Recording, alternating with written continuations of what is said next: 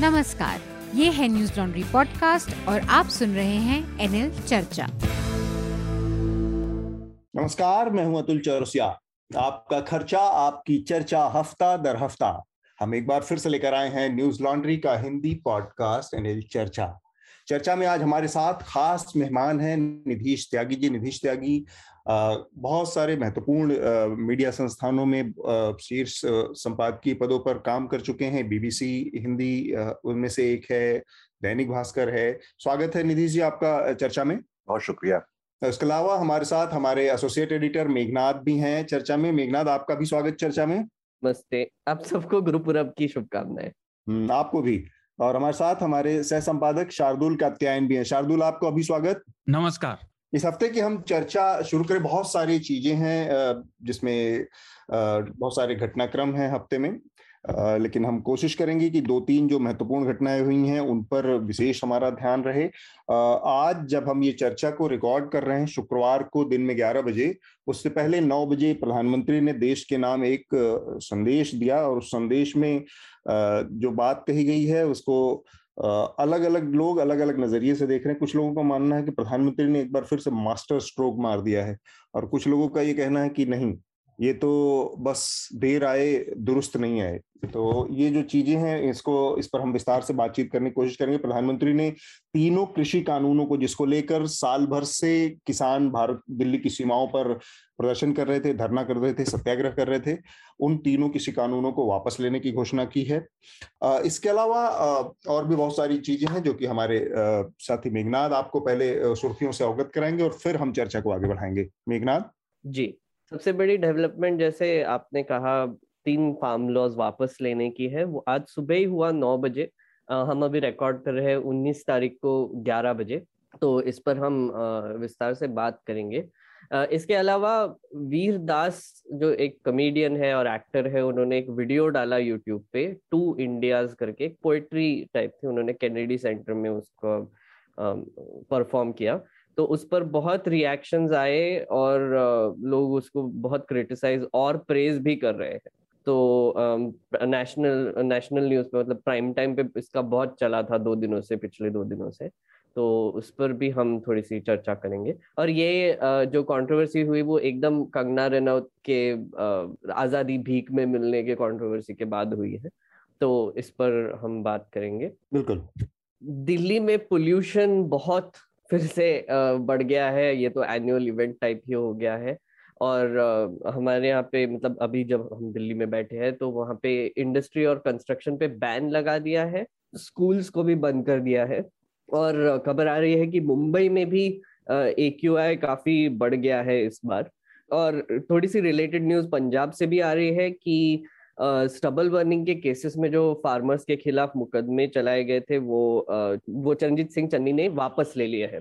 और अभी तो आपको तो सबको पता ही है, पंजाब में और यूपी में इलेक्शंस होने वाले हैं तो ऐसे काफ़ी डेवलपमेंट्स अभी हो रहे हैं।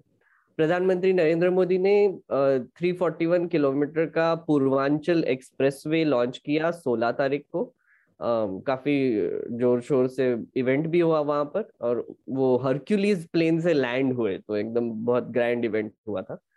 बाईस हज़ार करोड़ का ये एक प्रोजेक्ट है और यूपी इलेक्शंस के पहले ऑब्वियसली इस पर बहुत ज़ोर दिया जा रहा है कि इससे स्टेट की डेवलपमेंट होगी। जो मेघनाथ आप ज़ोर की बात कर रहे हैं उस ज़ोर से एक जोक चल रहा है कि सारा ज़ोर हरक्यूलियस जो प्लेन है और जो फाइटर जेट है वो सारा ज़ोर पूर्वांचल एक्सप्रेसवे पे डाल दिया गया है जिसकी वजह से उधर उत्तर जो अरुणाचल की जो सीमा है वो खाली पड़ गई है उधर गाँव गाँव बस जा रहे हैं। जी। सारा फोर्स इधर आ गया है। जी। गुजरात में एक और ड्रग का ड्रग का सीजर हुआ है। छह सौ करोड़ का हेरोइन सीज हुआ है 100 केजी का। झिंझुवाड़िया नाम का एक विलेज है मोरबी में, वहाँ पर। एक, यूपी इलेक्शंस को लेकर खबर आ रही है। प्रियंका गांधी ने बोला कि कांग्रेस अकेले इस बार इलेक्शन लड़ेगी, कोई अलायंस नहीं होगा और पूरे 403 सीट से पे इलेक्शन लड़ेगी।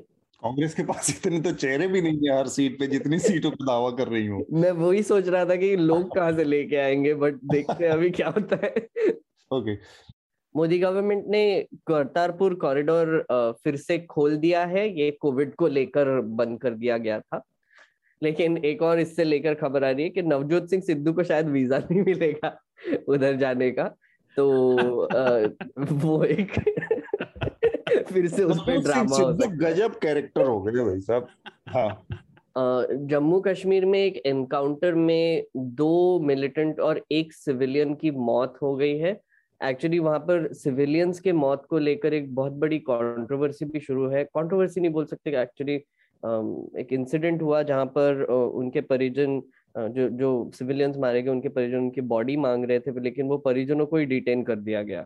तो इस पर भी काफ़ी अफरा तफरी मची हुई है।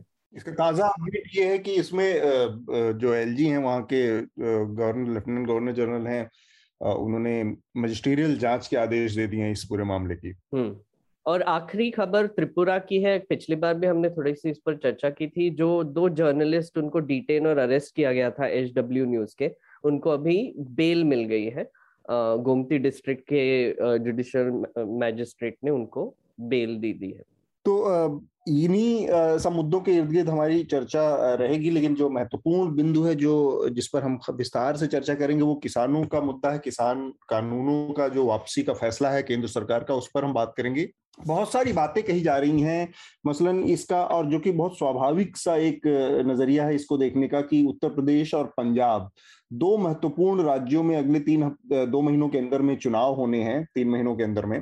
और इन चुनावों के मद्देनजर ये फैसला जिसको एक साल से केंद्र सरकार लगातार टालती आ रही थी और कितने तरह के उसमें बातें कही गई कि ये जो किसानों का आंदोलन है, ये किसानों का आंदोलन नहीं, ये जमींदारों का आंदोलन है या बड़े किसानों का आंदोलन है या खालिस्तानियों का इसमें हाथ है, पाकिस्तान का भी इसमें हाथ है।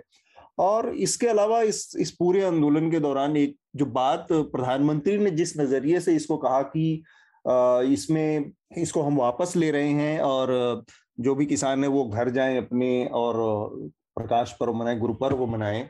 लेकिन इसको थोड़ा सा एक परिप्रेक्ष्य में हम जब देखते हैं, ये एक साल से चलने वाला एक सत्याग्रह था जो लगातार चल रहा था। तो आज जब सरकार ने एक झटके में इस फैसले को वापस लेकर सरप्राइज़ करने की कोशिश की है, तब मीडिया का रुख बदल सकता है, क्योंकि मीडिया का रुख बहुत ही नकारात्मक पूरे दौरान रहा था इस एक साल के दौरान। और हम इसको अगर थोड़ा सा समग्रता में बहुत, क्योंकि घटनाक्रम जो है एक साल के बीच में फैले हुए हैं तो सरकार के इस फैसले के बाद चूँकि स्मृतियाँ लोगों की बहुत छोटी हैं तो लोगों को लग सकता है कि ये तो बड़ी आसानी से जीत मिली है या इसके लिए कोई कीमत नहीं चुकाई गई है। लेकिन दरअसल इस पूरे आंदोलन के दौरान किसानों ने बड़ी कीमत चुकाई है और उस चीज़ को नजरअंदाज इस मौके पर नहीं करना चाहिए। मसलन इसमें 700 से ज़्यादा किसानों की मौत हुई है। प्रदर्शन के दौरान जो लोग धरना दे रहे थे, जो लोग सत्याग्रह कर रहे थे। इसके अलावा व्यक्तिगत रूप से किसानों को बहुत तरीके के वो चीज़ें झेलनी पड़ी हैं, जिसके, जिसमें खालिस्तानी होने से लेके पाकिस्तानी होने से लेके अलग अलग तरीकों से उनके ऊपर जिस तरह के आरोप लगाए गए और उसको, उनको टाइप करने की कोशिश की गई। राजनीतिक दबाव के नज़रिए से देखो तो 15 अगस्त की जो घटना थी, उस घटना के बाद जिस तरह से हमले करने की कोशिश की गई खासकर गाजीपुर बॉर्डर के पास जिस तरह से भाजपा विधायक नंद किशोर गुर्जर और उनके गुंडों ने पूरे इलाके को घेर कर रखा था और उसके बाद जिस तरह से घटनाक्रम। तो ऐसा नहीं है कि किसानों ने एक आंदोलन किया और बहुत आसानी से धीरे धीरे लेन देन करके उनको मिले। इसकी बड़ी कीमत भी चुकाई है किसानों ने। लखीमपुर का भी जो इंसिडेंट हुआ वो भी इसी से कनेक्टेड था। मतलब जो फार्मर्स वो एक्चुअली काफ़ी बड़ा इंसिडेंट था और मुझे लगता है सबसे ज़्यादा जो जो इफ़ेक्ट पड़ा है गवर्नमेंट पर, वो उसका भी पड़ा होगा। हम्म तो ये सारी जो घटनाएँ थी, फिर नो डाउट इसका पॉलिटिकल एक वो अंडरटोन भी है कि पंजाब में किस तरह से राजनीति करवट ले रही है, उत्तर प्रदेश में किस तरह के संदेश आ रहे हैं। जाहिरन पश्चिमी उत्तर प्रदेश का इलाका है और मुझे लगता है कि हमारे साथ निधीश जी हैं और पश्चिमी उत्तर प्रदेश के इलाके से ताल्लुक रखते हैं। तो एक बार इसका जो राजनीतिक संदेश है वो थोड़ा सा उस पर हमें बात करनी चाहिए पंजाब के लिए और यूपी के लिए। नीतीश जी? पहले तो शायद ये हमको ये मानना चाहिए कि ये सत्याग्रह जो है चाहे वो शाहीन बाग का हो या किसानों का हो वो काम करता है और उसके आगे आप कितना भी साम दाम दंड भेद या दादागिरी कर लें ये हर तरह हर बार दिखता है कि उखाड़ लो क्या उखाड़ लोगे? हम हमको जो करना हम करेंगे। ये ये ध्वनि बार बार निकलती है।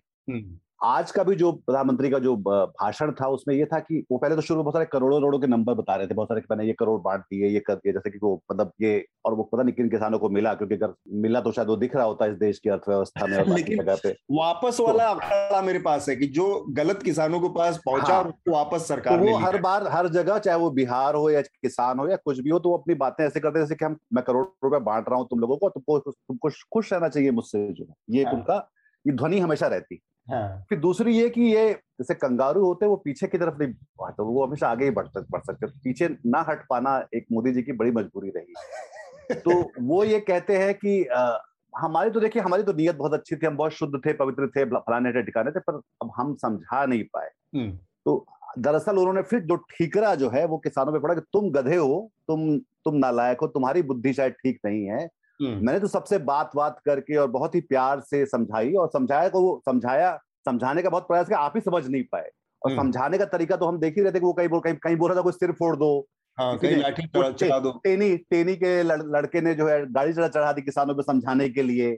फिर वो बूढ़े किसानों पे लाठियाँ मार रहे थे। हाँ। समझाने के लिए फिर ये बोला कि अरे वो ट्रैक्टर खरीद रहे थे किसान क्योंकि ट्रैक्टर अकेले ऑटोमोबाइल जो बिक रहे थे इस, इस, इस दौरान। हाँ। सारे सारे ऑटोमोबाइल बिकने बंद हो चुके हैं देश में। बंद मतलब कि हाँ, किसानों का आंदोलन करने के लिए साल तो किसानों ने उसको बतौर एक जैसे कि वो वो लड़की ने टूल किट बना लिया था पर्यावरण के लिए वैसे ही किसानों हम्म। ने ट्रैक्टर को टूल किट बनाया कि वो उन्हें लाल किले पर बाकी जगह चढ़ाइयाँ करनी है। ये इस हम्म। तरह का एक पूरा और दूसरा जो अभी मैंने मंजुल का कार्टून रिट्वीट किया कि क्या आज शाम को ये प्राइम टाइम के जो मजमेबाज हैं वो क्या शाम को ये बोलेंगे कि आतंकवादियों के सामने सरकार झुक गई हम्म। और ये ये ये है नैरेटिव जो और शायद सबसे बड़ी जीत इस बात की जिसको जिसको लेकर हमें समझना चाहिए पॉलिटिकल इम्प्लीकेशंस वो अनफोल्ड करते हैं यही पिछले चुनाव में हमने देखा था पश्चिम उत्तर प्रदेश में खासतौर पर कि कैसे जाट मुसलमान जो हैं वो आपस में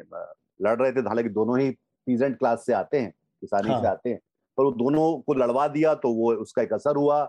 इस बार वो दोनों मिल गए और अब अब यह है कि बीजेपी के जो लो, लोग हैं उनको घरों में आना उनके अपने गाँव अपने गाँव में जाना भी शायद बहुत आसान नहीं रह गया है। हर जगह उनकी जो है छीछा लेदर हो रही है। तो क्लियरली ये तो इसका तो असर पड़ेगा। दूसरा तो इस समय कई सारी जो चीज़ें ऑफकोर्स उसमें पॉलिटिकल बहुत सारे मतलब पंजाब में भी शायद ये है कि अमरिंदर के लिए ये लॉन्च पैड है जैसे कि करतारपुर के लिए शायद जैसे कि सिद्धू शायद क्लेम करेंगे तो अमरिंदर क्लेम करेंगे। मैंने ये देखे रिपील करवा दिया मेरे और पर उसका असर कैसे कितना होगा ये ख्याल से ये भी अनफोल्ड करेगा नवंबर के अंत या दिसंबर के बीच तक जाके। अगर ये नैरेटिव बदलता है तो पर मुझे लगता है कि पश्चिम उत्तर प्रदेश में खासा हम्म। और धीमी आँच में पकता हुआ गुस्सा है तो वो शायद असर दिखाएगा। इसका जो आपने पंजाब का ज़िक्र किया निधि जी, ये बहुत इंटरेस्टिंग एक पहलू है कि पंजाब में कांग्रेस का अपना जो कुनबा है, वो थोड़ा उठापटक से गुजर रहा था और उसमें से एक बड़े कद्दावर नेता थे, उनके कैप्टन अमरिंदर सिंह, वो अलग हो गए थे। तो उनका बड़ा अभी तक ऐसा लग रहा है कि भारतीय जनता पार्टी बहुत स्मार्टली इस्तेमाल करते हुए नज़र आ रही है कि भाई तीनों कानून वापस ले लिए। और भारतीय जनता पार्टी की पंजाब में ऐसे भी कोई ज़मीन नहीं थी तो कैप्टन अमरिंदर के कंधे पर रखकर कुछ आयुध चलाने की स्थिति बन रही है। धूम धड़ाका कर सकती है या कम से कम एक एक, एक शुरुआती पाँव जमाने की कोशिश कर सकती है पंजाब में कांग्रेस भारतीय जनता पार्टी जो भी पार्टी बनाते हैं कैप्टन अमरिंदर सिंह। तो भाजपा तो वहाँ हमेशा ही ऐसी रही कि जैसे कि वो जो होता है ना कि जो चूहा जो है किसी जानवर की पूंछ पे बैठ जाता है और सोचता है कि हम उसको उस तरह से हासिल कर लेंगे। मतलब पहले बादल के साथ थे बादल उनके साथ नहीं क्योंकि बादल किसानों के साथ वो उनकी मजबूरी वो किसान पार्टी है बोलता हम्म। तो वो उसके साथ नहीं हो सकते थे तो अब जो है मुझे लगता है कि जो प्रॉक्सी फॉर्मेशन है वहाँ पे वो क्लियरली अमरिंदर तो शायद होंगे ही और आप भी ये होगा मेरे ख्याल से उनका उद्देश्य ये है कि कांग्रेस को कांग्रेस के जो जो भी वहाँ पे नुकसान पहुँचा नई लीडरशिप है नई पार्टी जो चन्नी साहब के पास साथ बन रही है हाँ। उसको कैसे डिसरप्ट कर पाए हम उनकी फॉर्मेशन को? क्योंकि चन्नी बहुत कुछ ना भी करे तब भी वो एक बहुत अच्छा कार्ड है पॉलिटिक्स के लिए और हाँ। और ये जो पूरा एक सामंती हिसाब किताब रहा है और ये ये भी गौर करने की बात है शायद किसी और दिन बात करनी चाहिए इस बारे में जी। कैसे सारे पुराने सामंती लोग जो है वो जिस जिधर दम होता है उधर हम चले उधर चले जाते हैं। हम्म। चाहे चाहे वो ग्वालियर हो या चाहे वो पटियाला हो। पटियाला हो ठीक बात। आ, इसका एक और पहलू है जो जिसका आपने ज़िक्र किया मेघनाथ चन्नी ने पॉलिटिकल श्रूडनेस भी दिखाई है। जैसे अगर आप देखें तो उन्होंने जो मारे गए किसान हैं जिनकी मौत हो गई इस पूरे प्रदर्शन के दौरान उनके लिए दो दो लाख रुपए के हम्म। मुआवजे की घोषणा की है उन्होंने। कुछ और भी इस तरह की थोड़ा सा जो पॉपुलिस्ट स्कीम है वो अनाउंस किए हैं इस बीच में। तो ऐसा नहीं लगता कि चन्नी कोई एडहॉक अरेंजमेंट के तहत आए हैं। उन्होंने अपनी मंशा ज़ाहिर की है।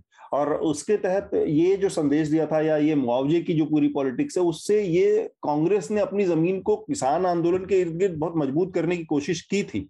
बिल्कुल। और एक और चीज़ हुई वो जो केसेस विड्रॉ कर लिए जो भी फार्मर्स के खिलाफ थे वो भी आई थिंक वही मूव था वो तो कल ही किया उन्होंने। जी। और मुझे लगता है कि पॉलिटिकल रिपोकशंस तो फ़िलहाल अभी आ, मतलब देखना ही पड़ेगा क्या होगा। पर जैसे नीतीश जी ने कहा, वो जो अमरिंदर सिंह शायद एक नए कोई फैक्शन लेकर आएँगे और फिर बीजेपी के साथ करेंगे। पर अभी फ़िलहाल मुझे लगता है कि डैमेज काफ़ी हो चुका है ऑलरेडी फार्मर्स का गुस्सा एक साल तक उन्होंने सुना नहीं। और जैसे इलेक्शंस आ गए, तब उन्होंने ये फैसला ले लिया। तो मतलब इसका इफ़ेक्ट तो पड़ेगा। और एक और चीज़ यहाँ पर जोड़ना चाहूँगा कि उन्होंने कहा तो कि आप घर चले जाइए मतलब विड्रॉ कर रहे हैं। लेकिन राकेश टिकायत ने एक बयान दिया है, उन्होंने कहा है कि हम ये आंदोलन अभी के लिए जारी रखेंगे और जब पार्लियामेंट में विड्रॉ होगा लॉ तब वो वापस जाएँगे। और आई थिंक ये बहुत ही एक स्मार्ट टैक्टिक है, क्योंकि एक तरीके से फार्मर्स को ये भी नहीं दिखाना है कि आपकी वजह से जीत गया फिर एक्सेट्रा और एक जो पार्लियामेंट का जो सत्र शुरू होगा जो कि 19 तारीख को शुरू होने वाला है हम्म। उसमें मुझे लगता है एक तो हंगामा होने वाला था ऑलरेडी तो हाँ. एक वो भी एंगल से मुझे लगता है उसके पहले ये फार्म लॉज विड्रॉ कर लिए क्योंकि पिछला अगर आपको याद होगा पार्लियामेंट का जो सत्र था वो पूरा वॉश आउट हो गया था इसकी वजह से तो हम्म। मुझे लगता है कि एक तो वो भी एंगल था और ऑपोजिशन को काफ़ी एमओ मिल रहा था लखीमपुर खेरी में जो इंसिडेंट हुआ उसकी वजह से और ऊपर से अभी भी फार्म लॉज पे जो लोग बैठे हुए हैं और 26 नवंबर को एक साल पूरा होने वाला था तो वहाँ पर भी एक बड़ा प्रिपरेशन चालू था कि एक साल हो गया है तो कौन से कौन से इवेंट्स होंगे और मुझे लगता है मीडिया चैनल्स भी वहाँ पर पहुँच जाते एक साल पूरा हो गया तो तो हम्म। मुझे लगता है ये टैक्टिकली काफ़ी चीज़ें होने वाली थी अभी कुछ दिनों में इसलिए ये फैसला अभी लिया गया है एक हमको अब नैरेटिव पे भी बात करनी पड़ेगी क्योंकि जैसे नोएडा मीडिया ने पूरा ये जो फार्मर आंदोलन है उनको आंदोलन जीवी और खालिस्तानी ये वो बोल के जो मतलब डिफेम ही किया था तो अभी जो ट्वीट्स आ रहे हैं थोड़े से, जो मुझे लगता है व्हाट्सएप पे ब्रीफ पहुँच ही गया होगा, सब लोग ये बोल रहे हैं कि गवर्नमेंट सोर्सेज से Modi has chosen national interest over personal interest and party interest by repealing the three farm laws मतलब इस, और उनका ये भी कहना है कि एंटी नेशनल एलिमेंट्स जो थे, वो ये सिचुएशन का एडवांटेज लेने वाले थे, इसीलिए इसको विड्रॉ किया गया है। तो एक तरीके से वो ये भी बोल रहे हैं कि जो तीन फार्म लॉज जो पास किए थे वो पर्सनल इंटरेस्ट और पार्टी इंटरेस्ट के लिए लिए गए थे। और अभी जो विड्रॉल था वो नेशनल इंटरेस्ट में किया गया है। मेघनाथ हम्म। की बात में एक जो, जो, जो बात जोड़ना चाहूँगा कि राकेश टिकैत का ये जो बयान है ये भी बहुत दिलचस्प इसलिए है क्योंकि वो ये कह रहे हैं इसका मतलब जो निकालना चाहिए वो ये है कि मैं और किसान को प्रधानमंत्री के आश्वासन पे या घोषणा पर दरअसल भरोसा नहीं। बिल्कुल बिल्कुल। और वो वो जब कागज़ दिखा देंगे प्रधानमंत्री और सरकार कागज़ पे जब दिखला देंगे ना जो कागज़ दिखलाने की बहुत बात होती रही है पहले तो जब वो कागज़ पे दिखला देंगे तब वो सोचेंगे कि उनको उनको अपना वो वापस लेना है या नहीं ले रहा सत्याग्रह जो है। तो कागज़ वाला जो मामला है वो वन साइडेड नहीं है कि केवल मोदी जी ही सबसे कागज़ मांगे उनसे भी कागज़ मांगा जा सकता है मतलब ले दे के कहानी लेकिन ये महत्वपूर्ण है मेघनाथ जो आपने बिल्कुल, कहा बिल्कुल। वो अंडरटोन जो है जो उसकी जो अंडर राइटिंग है लिखी हुई कि हम्म। आप ये कह रहे हैं कि पार्टी का हित जो है और मेरा जो हित है वो राष्ट्र उस वो उससे ऊपर राष्ट्र हित है। तो मतलब ये कानून जो आपने बनाए थे ज़ाहिर है आपके दिमाग में ये था आप इस चीज़ को एक्सेप्ट कर रहे हैं कहीं कि ये पार्टी के हित में बनाए गए थे या अपने व्यक्तिगत हितों के लिए बनाए गए थे जो भी हमारे साथ शार्दुल भी है शार्दुल भी इसी इलाके से बिलोंग करते हैं। पश्चिमी उत्तर प्रदेश की राजनीति और इस इलाके की के जो का मनोभाव है जो जो मानसिकता है उसको अच्छी तरह समझते हैं। इन इन इस फैसले के बाद शार्दुल आपको क्या लगता है कि बहुत ज़्यादा कोई उत्तर प्रदेश की जो राजनीति है वो बदलने वाली है? क्योंकि पश्चिमी उत्तर प्रदेश का एक सीमित इलाका है एक सीमित सीटों का दायरा है जहाँ पर इस आंदोलन का असर होने की उम्मीद की जा रही थी या एक, एक, एक ये था कि भाई इन सीटों पर प्रभाव पड़ेगा। जबकि भारतीय जनता पार्टी ने को, के नज़रिए से देखें अगर और चुनावी राजनीति के नज़रिए से देखें तो उसने बाकी उत्तर प्रदेश में अपने को काफ़ी, अपने कस्बल, अपने जो कलपुर्ज हैं, उनको काफ़ी मज़बूत कर रखा है। जाति दृष्टिकोण से पॉपुलिस्ट दृष्टिकोण से नेशनलिज्म के दृष्टिकोण से सांप्रदायिकता के नज़रिए से छोटी छोटी छोटी जो ये जो जो सिमरिंग जो इश्यूज़ हैं हिंदू, मुसलमानों के, जो उत्तर प्रदेश में हर जगह, हर इलाके में कहीं कहीं कुछ न कुछ किसी न किसी रूप में आगे बढ़ते रहते हैं, जिससे फ़ायदा मिलता है पोलराइजेशन होता है। तो उन सब मुद्दों पर, उन सब मोर्चों पर अच्छी मोर्चेबंदी बीजेपी ने कर रखी है। जी, देखिए, बीजेपी का जब, भाजपा का जब ये पंचायत चुनाव में रिज़ल्ट अच्छे नहीं आए तो जो भी ये राजनीतिक अध्ययन करते हैं, उन्हें पता है, बीजेपी अपने खुद के सर्वे ग्राउंड पे कराती है। और इनको फीडबैक अच्छे नहीं मिल रहे थे। जैसा अभी निधि जी ने बोला, आपने बोला कि उनके विधायकों का, सांसदों का, गाँव में जाना, अपने क्षेत्र में निकलना मुश्किल हो गया था। अच्छा दूसरी चीज़ ये, अब चुनाव सर पर है तो ये बात ठीक है। मैं अग्री करता हूँ जो ये आप लोगों ने भी कहा कि ये बात पूरी तरह से कभी नहीं दबाई जा सकती। अगर इतने पुरजोर स्वर में लोग आवाज़ उठा रहे हैं तो आप उसे हमेशा दबा कर नहीं रख सकते। जो इतने लोगों के मरने की बात है, मैं बिल्कुल उससे अग्री करता हूँ, ये बिल्कुल जहीन बात है। और ये सीरियसली कही जानी चाहिए कि 700 लोग नहीं मरते अगर इस सरकार का मिजाज हर किसी को पहले डंडे से हाँकने का नहीं होता। तो ये नौबत ही नहीं आती। आपने सीधा खालिस्तानी बोल दिया, ये सब जो इतने दिन से बोला जा रहा है। लेकिन अभी समय कम हुआ है तो ये बात ज़रूर है कि अभी रिफाइंड व्यू आना नहीं हुआ, लेकिन बहुत सारे कोट एंड कोट लेफ़्ट के लोग या विपक्ष दल के लोग कयास लगा रहे हैं कि यह कल तक जिनको लेफ्टिस्ट, नक्सली, खालिस्तानी ऐसा सब बोल रहे थे, आज उनके सामने झुक गए हैं और ये इनके पतन की शुरुआत है आदि आदि मैं रिस्पेक्टफुली डिसएग्री करूँगा, ऐसा दिख ज़रूर रहा है, लेकिन ऐसा है नहीं। वो अपनी पार्टी के फीडबैक पे काम कर रहे हैं। आप देखिए, कितने सीनियर नेताओं को अभी कल परसों की बैठक में भाजपा ने बूथ दिया। राजनाथ सिंह संभालेंगे, अवध रीजन, कानपुर के बूथ। जेपी नड्डा संभालेंगे गोरखपुर बूथ लेवल के, पार्टी का राष्ट्रीय अध्यक्ष बूथ देखेगा। यानी भाजपा को चिंता है कि उत्तर प्रदेश उसके हाथ से जा सकता है। और अगर हम थोड़ी हल्की बात करें तो मुझे तो लगता है कल किसी ने दोबारा से बाजीगर देखी और लगा कि शाहरुख खान इतना बुरा भी आदमी नहीं है तो विचार आया कि हार कर जीतने वाले को बाजीगर कहते हैं। विचार आया और काम लग गया। अच्छा जो आपने बात कही कि विपक्ष की नेताओं की गाड़ी में जो रॉकेट फ्यूल की तरह काम कर रहा था क्योंकि किसानों का अपना अलग आंदोलन था। विपक्ष शुरू में तो वो नेताओं को आने तक नहीं दे रहे थे शामिल नहीं होने दे रहे थे।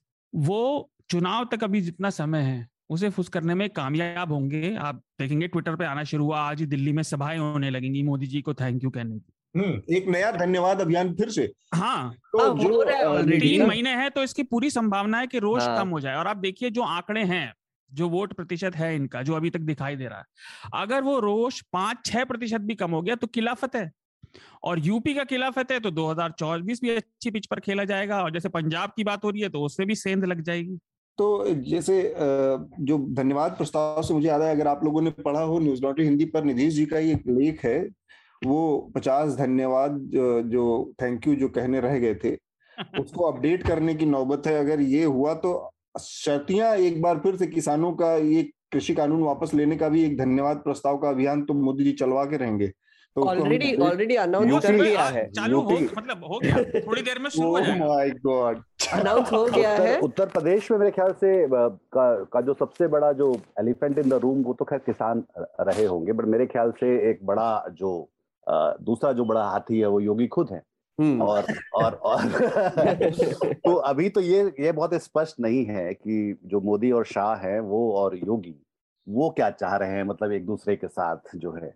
क्योंकि हाँ। अभी तो वो पैदल चलता कर दिए गए थे कल परसों जब वो हरक्यूलिस लैंड किया उसके बाद जो है हाँ। है ना उस तस्वीर में वो पैदल हो गए थे और हाँ। और इस बीच जो है और भी कई सारी जो ऐसे जो क्योंकि वो जहाँ जहाँ जिन जिन चीज़ों पे योगी सबसे कमज़ोर विकेट पर है उन उन विषयों पर ये दोनों जाके सबसे ज़्यादा उनकी बुरी बुरी प्रशंसा और स्तुति गान कर रहे हैं हम्म, हम्म, तो अंडरटोन तो उसमें यू- यूपी तो बहुत सबसे ज़्यादा कॉम्प्लेक्स चीज़ है इस, इस हम्म। देश के किसी भी चुनाव के मुकाबले बिल्कुल तो एक आखिरी बात ऐसे मैं बताऊँ चमचे जो आप कह रहे हैं ना वो शुरू हो गए। आप देखिए मुझे सुबह एक ग्रुप में मैसेज आया है वो मेरठ साइड का ग्रुप है उसमें एक आ गया उसने बोला जो लोग कह रहे हैं कि अहंकार झुका है वो शायद अहंकार को जानते ही नहीं कि अहंकार कहते ही उसे हैं जो किसी भी परिस्थिति में झुके ही नहीं। ये तो घर के समझदार मुखिया झुका है ना समझ छोटों के सामने नाजायज जिद रखने के लिए।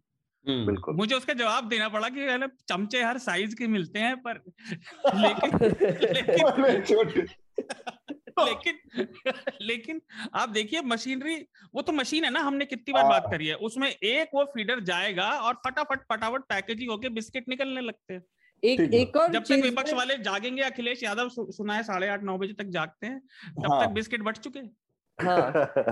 बिल्कुल और शार्दुल एक एक बहुत इंटरेस्टिंग चीज़ हुई है। एक तो इसकी तो, तो कोई दो राय नहीं है कि मुझे लगता है कि इंटरनल सर्विस जो भी हुए होंगे पार्टी के उन्होंने उनको बताया होगा कि भैया ये फार्मर्स काफ़ी गुस्सा है और आपको कुछ करना पड़ेगा। मतलब इतना बड़ा कदम अदरवाइज़ नहीं उठाते ये लोग। इतने स्टबर्नली एक साल के लिए वो लोग बैठ मतलब कुछ नहीं किया रिएक्शन भी नहीं किया। जनवरी से आई थिंक गवर्नमेंट और फार्मर्स के बीच में बात बंद हो चुकी है तो वो भी एक है। बट दूसरा एक बहुत ही इंटरेस्टिंग चीज़ जो निधीश जी ने कही पहले कि राकेश टिकैत ने जो फैसला लिया है आपको याद होगा कि ये जो तीन लॉज है वो पहले ऑर्डिनेंस करके आए थे। पार्लियामेंट शुरू नहीं था हम्म, जब ये लॉज आए थे हम्म। और जब पार्लियामेंट रिज्यूम हुआ उसके बाद ये लॉज आए और उनको पास कर दिया गया। तो अभी आप देखिए पिछले हफ़्ते दो बहुत ही इंटरेस्टिंग ऑर्डिनेंसेस फिर से ये गवर्नमेंट ने पास किए हैं। एक तो उन्होंने सीबीआई और ईडी चीफ के टर्म्स को पाँच साल का टर्म बना दिया है दो साल से। और एक एक साल का ऑर्डिनेंस के ज़रिए ही आया। जी ये भी ऑर्डिनेंस के तरीके आए। तो मुझे लगता है ये राकेश टिकैत का एक इन, मतलब आई थिंक राकेश टिकैत और और भी फार्म लीडर्स जो भी ये डिसीज़न में इन्वॉल्व है उनका ये भी एक एक नज़रिया होगा कि भैया अगर हम आप आप भी चले जाएँगे पता नहीं ये रिपील करेंगे या फिर कोई ऑर्डिनेंस फिर से लेके आएँगे। क्योंकि हम्म, अब अब आप सोचिए कि इलेक्शंस होने के बाद आपको पता नहीं क्या होगा। हम्म, मुझे लगता है ये दूसरा वाक्य है एक्चुअली तीसरा भी बोल सकते हैं। दूसरा तीसरा वाकया है जब एक बड़ी पॉलिसी विड्रॉ कर दी गई है। पहला वाकया था जब लैंड रेगुलेशन पे हाँ। दो साल के लिए उन्होंने वो लैंड एक्विजिशन एक्ट पास करने की कोशिश की थी तब उन्होंने छह बार ऑर्डिनेंस पास किया था। छह बार सेम ऑर्डिनेंस कई लोग कह रहे थे पहली बार मोदी जी ने वापस लिया लेकिन ऐसा है नहीं। एक चीज़ और थोड़ा सा मैं स्पष्ट करना चाहता हूँ मेघनाथ अगर आप जानकारी दे पाए। क्या जो सी एनआरसी वाला मामला था वो अभी सस्पेंशन में है? हाँ उसी के उसी पर आ रहा था मैं। दूसरी बात सी एनआरसी की थी। अब हुआ क्या कि सी एनआरसी सी लॉ तो पास हो गया लेकिन जो उसके अंडर जो रूल्स बनने थे वो दो साल से अभी तक बने नहीं है। क्योंकि इतने प्रोटेस्ट हुए तो मुझे लगता है वो एक थोड़ा सा सस्पेंडेड एनिमेशन में ही डाल दिया है। जब हम्म। वो मुझे लगता है अगर कोई रूल्स बनेंगे और ये प्रक्रिया शुरू भी होगी तब ये प्रोटेस्ट फिर से वापस आने की संभावना है। और ये गवर्नमेंट को बहुत अच्छी तरीके से पता है। अब ये फार्म लॉज में कितने प्रोटेस्ट हुए वो दिख ही गया है उनको तो अब ये मस्ती नहीं करने वाले इस इस इसमें क्योंकि वो डिपेंड करेगा उत्तर प्रदेश के चुनाव में क्या होता है नतीजों बात के बाद हाँ। ठीक बात है। अब अब मेरे ख्याल से इसमें जो बड़ी बड़ा जो मैसेज वो ये है कि चाहे वो सत, सत्याग्रह की एक तरह से जीत है। कल, कल मैं कुछ मुस्लिम वहाँ पे ट्विटर पे कुछ स्पेसेस कश्मीरी लोग बात कर रहे थे तो वहाँ भी वो वो लोग भी यही बात कर रहे हैं।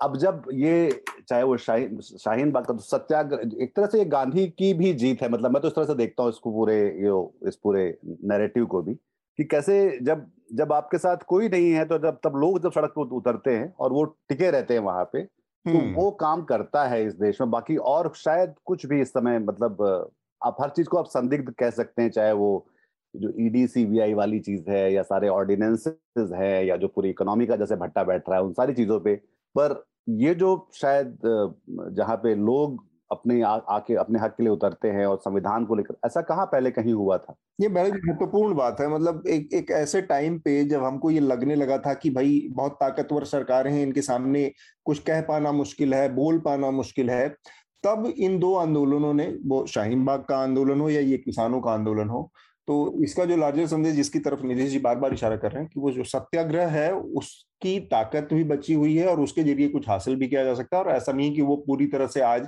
अप्रासंगिक इरेलीवेंट हो गया ऐसा नहीं है। एक और शायद चिंता का विषय इसमें यह भी है अतुल की अब अब अब गुरुद्वारों में नमाज़ पढ़ी जाने लगी। हाँ ये ये ये मैं इस विषय पे आना चाह रहा था। मुझे लगता है कि ये जो पूरी पॉलिटिक्स है उसको जिस तरह से तमाचा मारने का या जो आईना दिखाने का काम किया है केवल गुरुद्वारों ने नहीं वहाँ के स्थानीय हिंदुओं ने अपने दरवाजे खोल दिए कि आप यहाँ पर नमाज़ पढ़ सकते हैं ये एक दूसरे थोड़ा सा तस्वीर दिखाता है जिसमें आप ये देख सकते हैं कि भाई जो भी इस तरह की चीज़ें हो रही हैं उसमें बहुत सारी चीज़ें एनिमेटेड हैं या हम्म।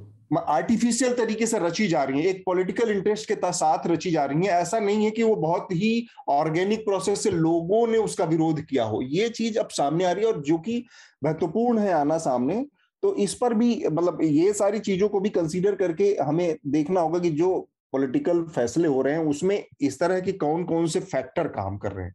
जी। अतुल थोड़ा सॉरी मैं आपको इंटरप्ट कर रहा था क्योंकि मैं श्रोताओं को थोड़ा सा कॉन्टेक्स्ट देना चाहूँगा इसके बारे में क्योंकि वो हेडलाइंस में भी इंक्लूडेड नहीं था। ये जो नीतीश जी और अतुल जी बात कर रहे थे वो इसके बारे में था कि गुरुग्राम में आ, काफ़ी जगहों पे मुस्लिम्स को नमाज़ नहीं पढ़ने दे रहे। जो फ्राइडे का जो नमाज़ होता है वहाँ पर वेकेंट लॉट्स में वो पढ़, पढ़ा करते थे सालों से।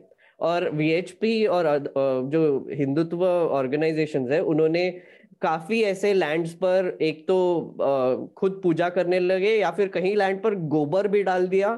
तो बहुत ही घिनौनी हरकत चालू थी वहाँ पर। तो इसके रिएक्शन में खबर आई, कल ही खबर आई कि कुछ हिंदू बिजनेसमैन हैं, उन्होंने अपने शॉप्स के दरवाजे खोल दिए, गोडाउन के दरवाजे खोल दिए और जगह दी उनको नमाज़ पढ़ने के लिए। और दूसरी तरफ़ गुरुग्राम के काफ़ी गुरुद्वारों ने भी दरवाजे खोल दिए और मुस्लिम से कहा कि आप यहाँ पर आपका फ्राइडे का नमाज़ पढ़िए और आपको कोई प्रॉब्लम नहीं होगा। मुझे लगता है ये एक बहुत ही इंटरेस्टिंग डेवलपमेंट थी, क्योंकि ऐसी जो चीज़ें हैं वो एकदम जो बीजेपी का और जो विश्व हिंदू परिषद जैसे ऑर्गेनाइजेशन का एक मैस्कुलिन हिंदुत्व नैरेटिव है उसको पंक्चर करने में सबसे इफ़ेक्टिव हो जाती है। तो आ, मुझे लगता है कि ये सब जो इंसिडेंट्स हो रहे हैं ये काफ़ी चिंताजनक होंगे बीजेपी के लिए। बिल्कुल। बिल्कुल। तो आखिरी में एक इस इसके हम थोड़ा अगली घटना के ऊपर जाए, उससे पहले बस एक मेरा अंतिम जो इस पर ऑब्जर्वेशन ये था कि जिसका मेघनाथ ने भी ज़िक्र किया कि जिन परिस्थितियों में ये कानून आए थे, और आज जब प्रधानमंत्री बहुत ही तहे दिल से और वो कहते हैं, तब आपको समझना चाहिए कि दरअसल जब ये कानून आए थे, तब का टोन क्या था और आज का जो टोन है वो क्या था? तब आपको असल में स्थिति ये, एक तो ऑर्डिनेंस के ज़रिए आए थे जब पूरा देश कोविड के उसमें फंसा हुआ था और लोग अपने घरों, सोचिए कि जब महामारी से निपटने की ज़रूरत थी, तब सरकार एक इस तरह का कानून बना रही थी जिसको लेकर कि बहुत सारे संशय हैं कि ये किसके हित के लिए बन रहे थे। उसके बावजूद वो कानून ऑर्डिनेंस के ज़रिए लाए गए, यानी बैकडोर से लाए गए।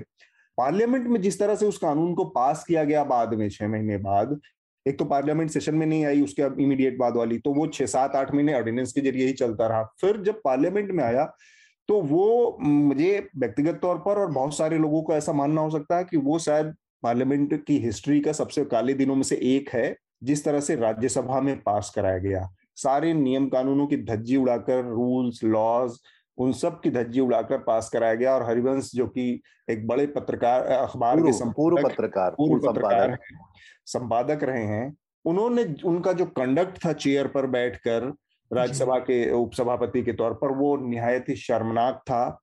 वो उन सत्ताधारी दल को प्रश्रय देने वाला था, उनको उकसाने वाला था कि जल्दी जल्दी जल्दी जल्दी आप लोग पास कराइए। और वो वीडियो देखा जा सकता है। अगर आपको लगता है कि हम अपने पार्लियामेंट के शर्मिंदगी का कोई तस्वीर देख सकते हैं तो उस दिन जिस तरह से कृषि कानूनों को राज्यसभा में पास किया गया, उसको देखना चाहिए।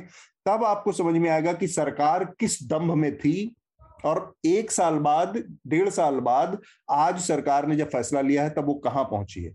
ये अल्टीमेटली जिसको एक लाइन में शुरुआत में नीतीश जी ने समराइज किया कि हमारा अल्टीमेट एक चीज़ में भरोसा इसने मज़बूत किया है कि सत्याग्रह की ताकत है और उसके ज़रिए चीज़ें हासिल की जा सकती हैं। ये चीज़ हमें शाहीन बाग ने भी दिखाया। शाहीन बाग के भी जिसका, जैसा मेघनाथ ने उसकी बारीकियों में बताया कि भाई, वो अभी सस्पेंशन एनिमेशन में सस्पेंडेड एनिमेशन में है, वो अभी प्रभावी नहीं हो सका। कृषि कानूनों को सरकार ने वापस ही ले लिया। तो ये इसका पूरा सार है। हम अपने अगले विषय की तरफ़ बढ़ते हैं। क्योंकि हमारे पास समय को भी थोड़ा सा ध्यान में रखते हुए एक स्टैंड अप कॉमेडियन है वीरदास काफ़ी जाना माना चेहरा है और अपने चुटकुलों के लिए अपने परफॉर्मेंस के लिए जाने जाते हैं।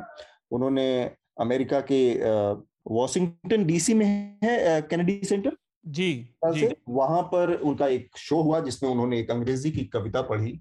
मैं उस भारत से आता हूँ और फिर उन्होंने भारत की दो बड़ी विरोधाभासी तस्वीरों का एक की का एक की, से जुड़ी एक कविता प्रस्तुत की, जिसको अब पूरी तरह से ये घोषित किया जाने लगा है भाई कि ये एक विदेश में जाकर भारत की छवि को खराब करने की कोशिश की गई और भारत को नीचा दिखाया गया, भारत को अपमानित किया गया। एक तरह से ये राजद्रोह के दायरे में आता है, इस तरह की चीज़ें, उनको माफ़ी भी मांगनी। मेरे ख्याल से उन्होंने इस पर माफ़ी जैसा कुछ किया भी है, मामू मांगा भी है वीरदास ने। पर ये एकदम दूसरी चीज़ है, उन्होंने क्या किया, अपने तमाम कमर्शियल व्यावसायिक और बहुत सारे अपनी सुरक्षा के हितों को ध्यान में रखते हुए कुछ भी उन्होंने किया हो। और मुझे लगता है कि सबसे पहले मैं आप तीनों लोगों से इस पूरे घटनाक्रम पर को जिस तरीके से, जिस नज़रिए से देखा गया, उस पर आप लोगों की पहली शुरुआती टिप्पणी ली जाए। निधेश जी निधेश जी, आपसे इस टिप्पणी को इसलिए भी मैं बहुत महत्वपूर्ण मानता हूँ क्योंकि मंजुल जो कार्टूनिस्ट थे, उनको जब इसी तरह के राजनीतिक दबाव में, हालाँकि उनसे किसी ने कहा नहीं, जो भी था और उनके संस्थान नेटवर्क एटीन ने उनको, उनके नौकरी से बर्खास्त कर दिया था। और वो अपने तीखे कार्टून्स के लिए जाने जाते थे। बहुत पॉपुलर कार्टूनिस्ट हैं और उनके कार्टून्स के मतलब एक छवि थी। तो ये जो जो अभिव्यक्ति का पूरा आपकी बहस है, उसमें कहाँ तक आप जा सकते हैं और क्या कर सकते हैं? आपने एक बड़ा महत्वपूर्ण लेख भी उस समय लिखा था न्यूज़ लॉन्ड्री पर अगर हमारे दर्शक चाहें तो उसको पढ़ सकते हैं। बहुत महत्वपूर्ण लेख है वो इस, तरह की चीज़ों को समझने के लिए अभिव्यक्ति के दायरों को पत्रकारिता के दायरों को समझने के लिए। तो निधि जी ये आपकी शुरुआती प्रक्रिया इस पूरे प्रकरण पे पहले मुझे लगता है कि जो एक वो, वो इस तरह से था कि लोकतंत्र को कैसे कार्टूनिस्ट और कॉमेडियन से सबसे ज़्यादा खतरा होता है। जैसे कि मैं सोच मुझे याद पड़ता है कि जो ग्रेट डिक्टेटर फ़िल्म है चार्ली चैपलिन की। मेरे ख्याल से अगर हिटलर की सबसे ज़्यादा नींद किसी ने हराम की होगी तो शायद उस फ़िल्म ने की होगी। और जब भी कोई बात अपने व्यंग में, श्लेष में उसमें करता है, जैसे कि मतलब आपको शायद, मैंने कई सारे वीडियोस देखे जो मोदी जी जब मुख्यमंत्री थे तब बोलते थे तो वो भी इनसे किसी से कम नहीं थे। वो बहुत, उनमें बहुत व्यंग, श्लेष दूसरी दुनिया भर के अलंकारों से बिल्कुल युक्त होके उन्होंने केंद्र सरकार के बारह बजा रखी थी। और अब जब हम देखते हैं तो कैसे वही तकलीफ़ जो है उनके लिए बन पड़ी है जो कि जो कि जो कि तकलीफ़ वो दे रहे थे उस समय केंद्र को। और दूसरी सबसे जो मुझे मुझे इस बात का आश्चर्य है कि अभी तक किसी ने कैनेडी सेंटर के खिलाफ जो है कोई निंदा प्रस्ताव या कोई ऐसी अर्जी दाखिल क्यों नहीं की कि भाई कैनेडी सेंटर को जो है बंद कर देना चाहिए क्योंकि इस तरह की हरकतें कैसे हो सकती है वहाँ पे भारत विरोधी जो है। तो हम एक बहुत सरियल और एक एक अजीब से समय में रह रहे हैं जहाँ पे चाहे वो कार्टूनिस्ट हो, चाहे कोई व्यंग में कह, कोई बात कह रहा हो और अच्छे से सेंटेंस फॉर्म कर रहा हो, वीरदास की पोयम मतलब कविता के तौर पर शायद उसको हम बहुत बेहतरीन ना मांगे साहित्यिक दृष्टि से, पर वो एक एक ईमानदार सी बात थी जो सब लोग शायद पसंद कर रहे थे और वो देख रहे थे। उसको लेकर शायद मेरे ख्याल से जो जो रिएक्शन है, वो दिखाता है कि हम कितने बिलबिला जाते हैं जब कोई हमारे बारे में साफ़ गोई से बात कर रहा होता है। ये भी सच है कि ऐसे लोगों की जुबानें अब अब वो बढ़ रही हैं जहाँ पे जहाँ वो सरकार को या इस देश के हालात को एक एक वो भी कॉमेडियन था जो गुजरात के हैं जिनको इंदौर में जो है उठा के जेल में डाल दिया गया था क्योंकि और वो उस उन सारे चुटकुलों के बारे में जो कि कहे भी नहीं गए थे। हम एक अजीब से समय में ठीक बात। शार्दुल मेघना? मैंने वो वीडियो देखा वो वीरदास का जो टू इंडियाज वाला जो वीडियो है काफ़ी इंटरेस्टिंग वीडियो। अगर आपको इसका इस, इसकी पावर जो भी उसने किया वो चार मिनट का वीडियो इसको समझने की थोड़ी सी ज़रूरत है। पहले तो उसने स्टेज पे आके जो एक पोएटिक ही सॉर्ट ऑफ़ परफॉर्मेंस था वो कि I live in two India एक एक भारत ये है और एक भारत वो है। uh, और वो uh, जो जो वीडियो था उस उसके दौरान एक प्रॉफिटिक चीज़ ऑलरेडी कह दी थी कि एक भारत ये होगा जो इसको जो मैं बोल रहा हूँ आज उसको सरा, सराहेगा और दूसरा भारत ये है जो प्रोटेस्ट करेगा और बोलेगा कि इसमें जोक कहाँ है और कोई हंसेगा नहीं इस पर। तो वही हुआ एग्जैक्टली exactly कि एक तरीके से कुछ लोग थे जिन्होंने उस वीरदास को प्रेज भी किया जो भी उसने कहा उसके लिए और दूसरी तरफ़ ये सब कंप्लेंट्स वगैरह हुए। मुझे लगता है बीजेपी को और जो सत्ताधारी दल है, उनको एक बात बहुत ही अच्छे से समझ में आती है, वो है स्लोगन्स का पावर। और ये जो अगर आपने देखा होगा जो कंट्रोवर्सी शुरू हुआ, उसके बाद इतने सारे लोग ये टू इंडियाज को यूज़ करके अपने अपने एग्जाम्पल्स ला रहे हैं बाहर तो मुझे लगता है ये एक मीम टाइप बन गया है और काफ़ी स्प्रेड हो गया है, और आई थिंक और भी आगे जाके स्प्रेड होगा। मुझे लगता है बीजेपी को इसकी काफ़ी चिंता होगी। कि कैसे ये एक नारा टाइप बन जाएगा और यूज़ किया जाएगा। इसी के साथ शायद ये भी है कि जैसे कंगना रनौत जो जो दुनिया भर के बाकी जो लोग बकवास कर रहे होते हैं हम्म। उनमें हम हम गजब का महिमा मंडन और प्राण प्रतिष्ठा किए रहते हैं। मतलब ये भी एक ये देखने की बात है कि उनका नैरेटिव कैसे बिल्डअप होता है। ठीक बात। शार्दुल? जी देखिए पहले तो मैं एक क्लैरिफिकेशन दूँगा। वीरदास ने माफ़ी नहीं मांगी। उन्होंने कहीं भी अपोलोजाइज नहीं किया। उन्होंने हाथ जोड़ के नमस्कार की स्माइली होती है। उसके साथ उन्होंने उसका संदर्भ दिया है के रिएक्शन बहुत आ गया है अंधेरा उजाला सब होता है। उन्होंने इसी बात को बार बार कहा कि मैं दोनों बात कहता हूँ मैं देर से प्यार करता हूँ। उन्होंने ये नहीं कहा कि मैं माफ़ी मांग रहा हूँ इसके लिए। उन्होंने कुछ ऐसा कहा भी नहीं जिसके लिए माफ़ी मांगी। Exactly exactly. जैसा मेघनाथ ने बोला कि दो भारत की बात कर रहे हैं। सच्चाई ये है कम से कम मेरी नज़र में भारत में हमेशा से दो नहीं कई भारत रहे हैं। एक गरीब का भारत, एक मिडिल क्लास के, एक अमीर के भारत से अलग है, एक दलित का भारत ऊपर कास्ट मतलब कथित तौर पे ऊपरी कास्ट के भारत से अलग है, एक महिला का भारत, एक पुरुष के भारत से अलग है, एक अनपढ़ का भारत, एक अंग्रेज़ी दास स्कूल वाले से अलग है। वो हमेशा से रहा है और हर जगह होता है। तो ये बहुत जनरलाइज नैरेटिव है। कुछ लोग कह रहे हैं वीरदास को कि ठीक है, चलिए फनी नहीं था, आप बोल सकते आपने बाहर क्यों बोला? कई समझदार लोग भी उस बात का बुरा मान रहे हैं। अब हम पत्रकार होने के नाते या वो कॉमेडियन होने के नाते सब हम अपनी जिवा और शब्दों के व्यापार में किसी ना किसी हद तक हैं। लेकिन हर शब्द को देश के बाहर तो मतलब एक एक शब्द परख कर बोलने की ज़िम्मेदारी केवल नेताओं और विदेश विभाग के अफसरों की होती है, कलाकारों की नहीं होती। प्रश्न ये उठता है कि ऐसा क्या हुआ जिसकी वजह से वीरदास को लगा कि उसे बात बाहर बोलनी चाहिए? तो अभी एग्ज़ाम्पल दिया निधीश जी ने आपको, मुनव्वर फारूकी का। हमने इस बारे में भी कुछ महीने पहले बात की थी। व्यंग करने पर कुछ बुरा बोला, कुछ बुरा लगा। टारगेट लोग पहले भी होते थे। असीम त्रिवेदी की घटना हम सबको याद है। लेकिन ये जो भीड़ की मानसिकता है, इसको अमली जामा जैसा पहनाया जा रहा है। चाहे वो विधायिका हो, चाहे प्रशासन हो, एक मूवमेंट के, एक क्षण के नोटिस पे इस प्रकार की कार्यवाही करने के लिए मुस्तैद रहते हैं। आप इसी व्यवस्था से ये पूछ लीजिए कि कोमल शर्मा कहाँ है? तो उसे नहीं मालूम। छोड़ दीजिए दंगों को। चलिए, आपको कुछ नहीं पता दंगों में क्या हुआ, सब अचानक हो गया। जामिया में जो आपने घुसकर किया, उसका क्या? हमारे समाज में ये कमी है कि वह भूल जाता है। इसी उत्तर प्रदेश में सीए के खिलाफ प्रदर्शन के समय पुलिस वालों ने मुजफ्फरनगर में लोगों के घरों में घुसकर संपत्ति, तबाह की मारा पीटा और दुर्व्यवहार को तो आप गिने ही नहीं।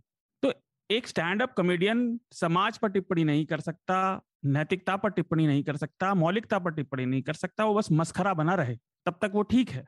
और नेताओं की बात एक एग्ज़ाम्पल इसके काउंटर में एक दूसरे देश में जाकर एक खास उम्मीदवार की चुनाव की रैली में आप नारे का अपने ही नारे का एक वर्जन बोल देते हैं। तब कुछ नहीं हुआ।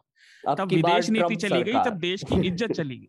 और एक शार्दुल एक बहुत इंटरेस्टिंग चीज़ हुई आपने जो कहा मध्य प्रदेश के जो होम मिनिस्टर है नरोत्तम मिश्रा ये वीडियो वायरल होने के बाद उन्होंने कहा कि हम वीरदास को कभी मध्य प्रदेश में परफॉर्म ही नहीं करने देंगे। तो नरोत्तम नरोत्तम मिश्रा मध्य प्रदेश के नए सबसे निविदा आमंत्रित ठेकेदार। ये नरेंद्र है वो नरों में उत्तम है दोनों एक से हैं लेकिन नरो नरोत्तम मिश्रा का आप थोड़ा सा देखेंगे तो हाल के उसमें वो हर जितने भी इवेंट हैं या इंसिडेंट है इस तरह के जो तथाकथित आहत भावनाओं पर खेली जाने वाली पीछे उस सब में वो आहत हुए हैं। बिल्कुल अपनी राजनीति चमका रहे हैं। मैं एक छोटी सी बात और कहना चाहूँगा अतुल जी जो मुझे लगता है ये हमारा समाज हीन भावना से ग्रस्त समाज है। उसे पता है कि वो अमेरिका से ऊपर निकल जाने के सपने देखता है। कई आँख के अंदर नाम नयन सुख जो हैं, उनको लगता है कि वह समय आ भी गया लेकिन चीन आपकी सीमा के अंदर बैठा है। आपके कथित तौर पर अवतारी नेता के देखते देखते हमारी ज़मीन पर कब्जा बना रहा है और उन कब्जों को पक्का कर रहा है। सभी चीज़ें महँगी हैं। आपके जानने वालों की, घर वालों की नौकरियाँ चली गई, जाने चली गई। लेकिन अहंकार अभी बाकी है, इसलिए जब उस अहंकार को ठेस पहुँचती है तो चिड़ा हुआ आदमी जिसे मालूम है कि सच है तो नहीं, वो चिड़ता है और उस चिड़ को स्टैंड अप कॉमेडियन पे निकालता है। और ये हो रहा है। ठीक बात वीरदास की जो पूरी उसमें कविता है या जो भी उन्होंने पोएट्री की है वो दरअसल एक रियलिटी है। अच्छा ये जो इस इस तरह की जो कहानियाँ रियलिटी है इसके इर्द गिर्द की भाई आप कौन सी बात कहाँ कह सकते हैं? मुझे ये समझ में नहीं आता है कि ये बात आ, ऐसी उसमें कौन सी बात है जिस जो कि इस इस दायरे में आ सक आती है कि भारत को खत्म हो जाना चाहिए भारत को मिट जाना चाहिए या मैं भारत की ऐसी तैसी देख होना चाहता मतलब भारत के विरोध की कोई तो सॉलिड ग्राउंड होना चाहिए कि भाई आप क्या करें? एक कविता जो हमारे समाज की रियलिटी बताती है कि दिन में हम देवी के नाम पे पूजा करते हैं और रात में हमारे यहाँ रेप भी होते हैं। इस रियलिटी को अमेरिका में या पाकिस्तान में सिर्फ़ कह देने भर से देशद्रोह हो जाएगा और यहाँ पर हम हर दिन वो बात कहते रहे तो वो सब ठीक है। या वो कहें ना कहें, वो रियलिटी है, उसको, उसकी तरफ़ से हम आँख मूंद रहे हैं। तो वीरदास के इस मतलब वीरदासों या फिर तमाम इस तरह के लोग, जो भी इस तरह के लोग हैं, उनको जिस तरह से टारगेट किया जा रहा है मतलब पॉलिटिकल माहौल जो हमारे यहाँ का है, राजनीतिक माहौल जो पूरी तरह से ध्रुवीकरण हो चुका है, उसमें निशाना बनाया जा रहा है, वरना कंगना रनौत जैसे लोगों को मतलब कहीं पे आप एक लाइन खींचते हैं कि कुछ लोग होंगे जो आपकी इस तरह की घटिया, ओछी पॉलिटिक्स से परे होंगे, वो हर काम हो रहे हैं। आप महात्मा गांधी तक को नहीं छोड़ रहे हैं? और महात्मा गांधी को भी क्या आप फैक्ट या आप किसी तथ्य के आधार पर उनके किसी कामकाज की चिंता नहीं, वो नहीं कर रहे हैं? आप अपने कॉन्स्पिरेसी थियरी में, आप अपनी कल्पनाओं के आधार पर, आप अपनी मतलब गढ़ी हुई कहानियों के आधार पर टारगेट कर रहे हैं, निशाना बना रहे हैं। तो ये ऐसी कंगना रनौत जैसे लोग पद्मश्री पा रहे हैं, ऐसे लोग जो वाई प्लस कैटेगरी की सुरक्षा पा रहे हैं। ये इस समय की सच्चाई है। नहीं मेरे ख्याल से इसमें एक और चीज़ है ये कि मोदी जी खुद जो देखिए ये अल्टीमेटली जो लीवर कहाँ पर है हम्म। इसका जो डैशबोर्ड कहाँ पर है डैशबोर्ड ये है कि मोदी जी जो है वो यहाँ पर तो गोडसे समर्थकों को मन से माफ़ नहीं कर पाते हैं पर उनको संसद में आने देते हैं। कंगना रनौत को पुरस्कार दे जो जो कि गांधी को सरेआम गालियाँ दे रही है और जब बाहर जाते हैं तो गांधी और बुद्ध का देश बन जाते हैं हम हम सडनली जो है। तो exactly. सिर्फ़ वीरदास अकेला नहीं है नरेंद्र मोदी भी वो वीरदास से से तुलना हम उनकी कर सकते हैं क्योंकि वो भी जो है दो भारतों की बात अलग अलग जगह पे कर रहे होते हैं। वो भले एक साथ नहीं कह रहे होते। हाँ मतलब वहाँ पे जाके वो गांधी की बात करते हैं और यहाँ पर आकर कपड़े से पहचानने लगते हैं। हाँ शमशान कब्रिस्तान कपड़े से पहचानेंगे। अच्छा हम्म। ये भी दूसरी मजबूरी है कि अब अब क्योंकि और कोई कार्ड रहा नहीं मतलब ये भी हमको शायद इस बात से थोड़ी सी सहानुभूति रखनी चाहिए। बीजेपी के साथ चाहे वो शार्दुल कह रहे थे कि बहुत ताकतवर और ये सब है। अब कुछ पोलराइज करने के अलावा अब शायद कोई कार्ड खेलने के लिए अच्छा बचा ही नहीं है। बिल्कुल। और इस मजबूरी को देखना समझना और उससे निपटने की बातें शायद जो भी एक तो एक तो देशभक्त भारत है और एक देश प्रेमी भारत है। तो शायद हम्म। दे, देश प्रेमियों को सोचना चाहिए कि देशभक्तों से इस देश को कैसे बचा लें हम जो हाँ। एक्चुअली निधि जी कोई निधि जी ने जो बात कही वो एकदम सही कही कि दो भारत तो पहले से थे ही और मुझे लगता है बीजेपी ने उनका एक प्लैंक ही ये था कि हमको नया भारत बनाना है। अब अगर कोई वीरदास जैसा कोई आ जाए और उसने वो नए भारत को डेफिनेशन दे दी और जो आपको दिख रहा है उसके उसको, इसके इर्द गिर्द आपको डेफिनेशन दे दी तो उससे गुस्सा आ गया। तो जब भी रियलिटी को फेस करने का मामला आता है तो बीजेपी इस मामले में बहुत मतलब फेलियर ही रही है एक एक हिसाब से। और जो पोलराइजेशन का कार्ड जो निधि जी ने कहा वो वेस्ट बंगाल इलेक्शन में उन्होंने ट्राई कर चुका है। मतलब एक तो वेस्ट बंगाल बहुत इंटरेस्टिंग था क्योंकि वहाँ पर आ, मुस्लिम आबादी काफ़ी हद तक ज़्यादा है काफ़ी स्टेट से ज़्यादा है। हम्म। और इस माहौल में एक मे बी ये एक परफेक्ट एक्सपेरिमेंट भी था कि पोलराइजेशन कितने हद तक काम करेगा। और वो काम नहीं किया पर मुझे लगता है यूपी में फिर भी अभी भी चांसेस है ये काम करने के। पोलराइजेशन uh, को लेकर एक और एक छोटी सी डेवलपमेंट हुई है कि गुजरात में uh, उन्होंने uh, कुछ सिटीज़ में वेजिटेरियन सिटीज़ डिक्लेयर कर दिए हैं। और आपको पता है यूपी में भी ये काफ़ी जगह पे उन्होंने बुचर शॉप्स एक्सेट्रा बंद करने के फैसले भी लिए हैं। मुझे लगता है ये पोलराइजेशन प्लैंक और बद से बदतर होता जाएगा और अभी देखना ही पड़ेगा कि ये और क्या करते हैं। देखिए यार ये जो पूरी टैक्टिक्स है थोड़ा सा उस पर भी हम बात कर लें कि एक बहुत रियल थ्रेड जैसे पिछले दो महीने के अंदर में हमारे सामने दो घटनाएँ आ गई हैं कि चाइना ने पूरे एनक्लेव डेवलप कर लिए हैं बस्तियाँ बसा ली हैं। अब रहता है कोई नहीं रहता वो अलग बात है लेकिन ये बस्तियाँ बसा ली गई हैं और वो एलएसी और लाइन ऑफ़ एक्चुअल कंट्रोल के बीच में बनाई गई है। कायदे से वो नोमेंस लैंड होना चाहिए मतलब वहाँ पे कोई एक्टिविटीज़ ही नहीं होनी चाहिए। उससे कहीं ज़्यादा जो बात जो बड़ी बात है वो ये है कि चाइना हमारा सबसे बड़ा ट्रेड पार्टनर है। ट्रेड पार्टनर और इस साल हम 100 बिलियन मतलब सबसे बड़ा तो है ये अभी शायद चालीस पचास पे तो कोविड टाइप के तो लगभग 100 बिलियन डॉलर्स का वो ट्रेड होने वाला है मतलब दिसंबर तक शायद हो जाएगा ऐसे ऐसे अनुमान लगाए जा रहे हैं। तो अब यही दोनों बातें जब एक साथ आप देखते हैं तो फिर वो भी दो भारत हो जाते हैं तुरंत। बिल्कुल। ये मतलब एक तरफ़ आप, आप हमारा बिज़नेस इतना बड़ा है कि उस बिज़नेस में के नतीजे इतने सीरियस हैं कि आप कुछ कर नहीं पा रहे हैं। और दूसरा एक इतनी बड़ी जो छप्पन इंच की छाती जिसमें हर हर बात में हर दूसरे सेंटेंस में एडजेक्टिव होता है कि देश के सबसे बड़े ठेकेदार सबसे बड़े देश प्रेमी देशभक्त या वो सुरक्षा के का जिम्मा आप ही का था। और ये आपके देखते देखते ये हो रहा है, हम डोकलाम से देखते आ रहे हैं, हमारे सामने लद्दाख है, अब हमारे सामने अरुणाचल है। और ये अरुणाचल की जो कहानी है, ये पिछले डेढ़ से दो महीने का डेवलपमेंट है। ये सारी चीज़ें, क्योंकि हमारे पास जो सैटेलाइट इमेजेस आई हैं, वो डेढ़ से दो साल का ये डेवलपमेंट है। 19 और 20 में वहाँ पर जिस ज़मीन पर कुछ नहीं था, वहाँ पर आज 21 में बस्तियाँ हैं, वहाँ पे गाँव बसे हुए हैं। तो ये पूरा का पूरा बताता है कि किस तरह से बहुत ही सीरियस गंभीर मुद्दों से आँख मूद कर और लोगों को वीरदास जैसे जुमलों में फंसा के, और मीडिया के लिहाज से भी, एक एक कमेंट्री में आप तीनों लोगों से चाह रहा हूँ कि आखिर में देखा जाए कि जब वीरदास का मुद्दा आया, उसके पहले तक मीडिया ने कंगना रनौत के तमाम घटियापनी वाले जो बयान थे, उन सबसे या तो मतलब केवल उसकी शब्दशः, उसके रिपोर्टिंग तो की नहीं, उसके उसका कन्वे करने तक अपने को सीमित रखा कि भाई कंगना रनौत ने ये कहा है, कांग्रेस ने इसका ये कह के विरोध किया है। केवल इतनी सी बात नहीं थी। बतौर मीडिया संस्थान आपका एक एडिटोरियल स्टैंड होता है आपका एक एडिटोरियल पन्ना होता है। आपको कहना चाहिए जिस बात को खुलकर कि नई स्वतंत्रता आंदोलन से जुड़ी या महात्मा गांधी से जुड़ी ये कुछ ऐसी चीज़ें जिसमें हम सिर्फ़ फैक्ट पर बात करेंगे, ये सब बकवास, ये सारी चीज़ें। जैसे ही वीरदास का मुद्दा आया तो मैंने देखा कि सारे चैनलों ने, परसों का जो प्राइम टाइम था, वीरदास बनाम कंगना, वीरदास बनाम कंगना, वीरदास बनाम कंगना जब बैलेंस करने का एक टूल मिल गया तब जाकर सबने कंगना पर बात करनी शुरू की। नहीं इसमें एक और एक और बात है अतुल। ये एक तो कंगना रनौत तो खैर विदूषक मान सकते हैं और वो एक हमेशा प्रहसन प्रेमी हाँ। व्यक्ति हो सकती है। जिस बारे में विमर्श होना चाहिए वो इन दो पहाड़ी सरकार के जो दो पहाड़ी कारिंदे हैं सी डी एस और एनएसए exactly.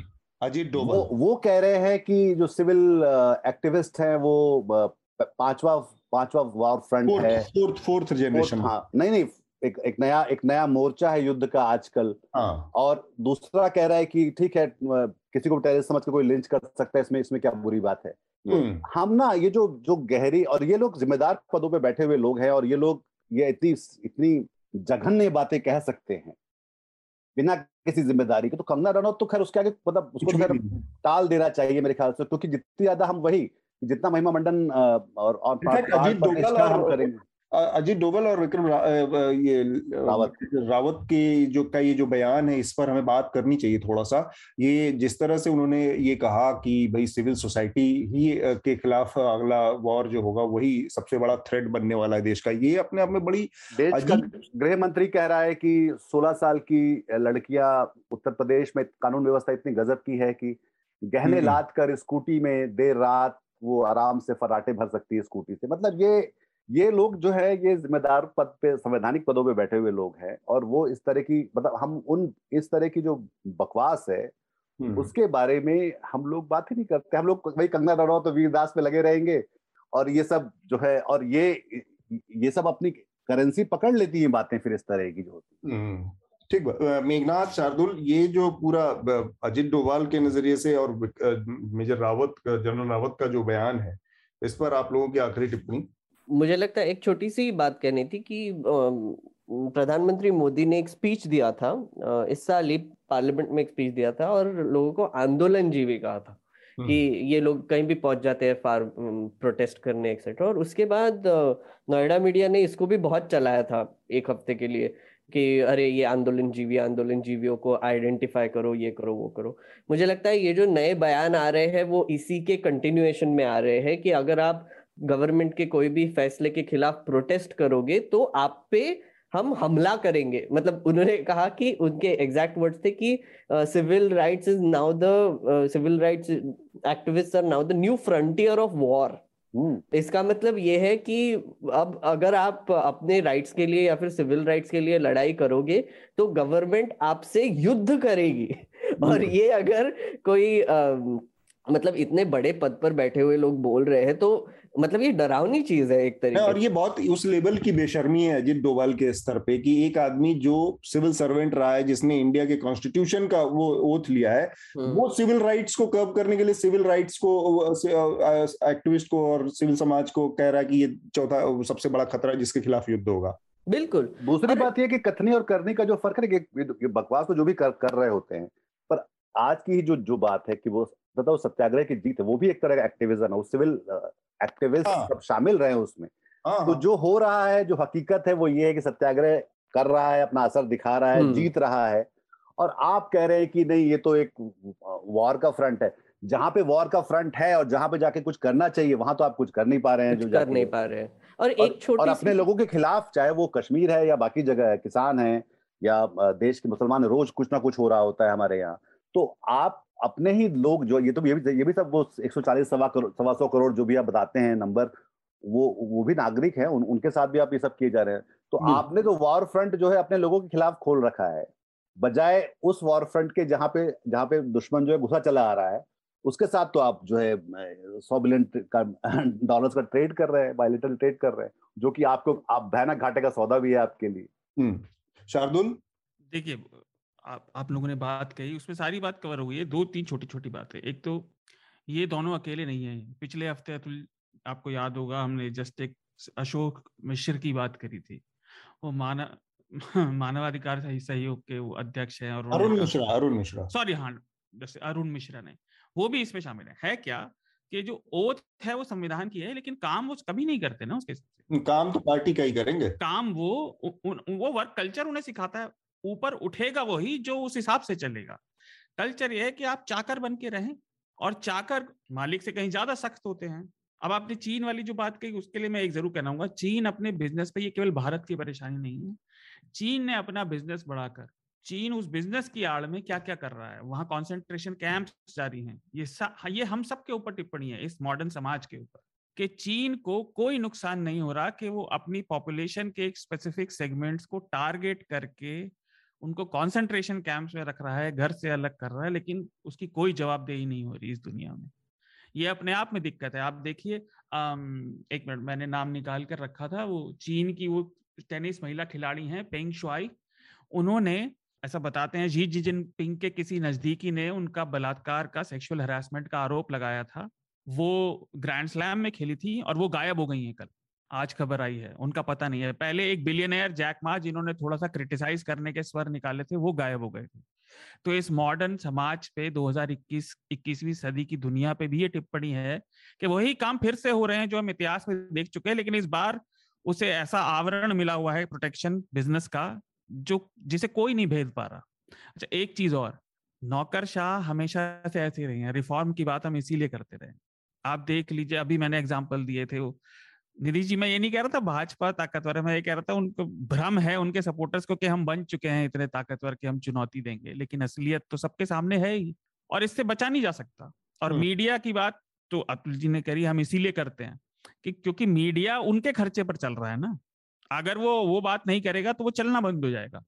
इसलिए आप सपोर्ट कीजिए मीडिया को ये सही जानकारी आपके रोज़मर्रा के जीवन के लिए ज़रूरी है इसलिए इसे सपोर्ट कीजिए न्यूज़ लॉन्ड्री को सब्सक्राइब कीजिए जब तक आप खर्चा नहीं करेंगे आपके मतलब की बात कोई नहीं करेगा। एक छोटी सी बात जोड़ना चाहूँगा शार्दुल ने जो कहा उस पर कि इस इस सब वाक्य में एक साल पिछले एक साल में निधि बसंत और हमारे कई रिपोर्टर्स फार्मर्स का जो प्रोटेस्ट है उसको लगातार कवर कर रहे थे।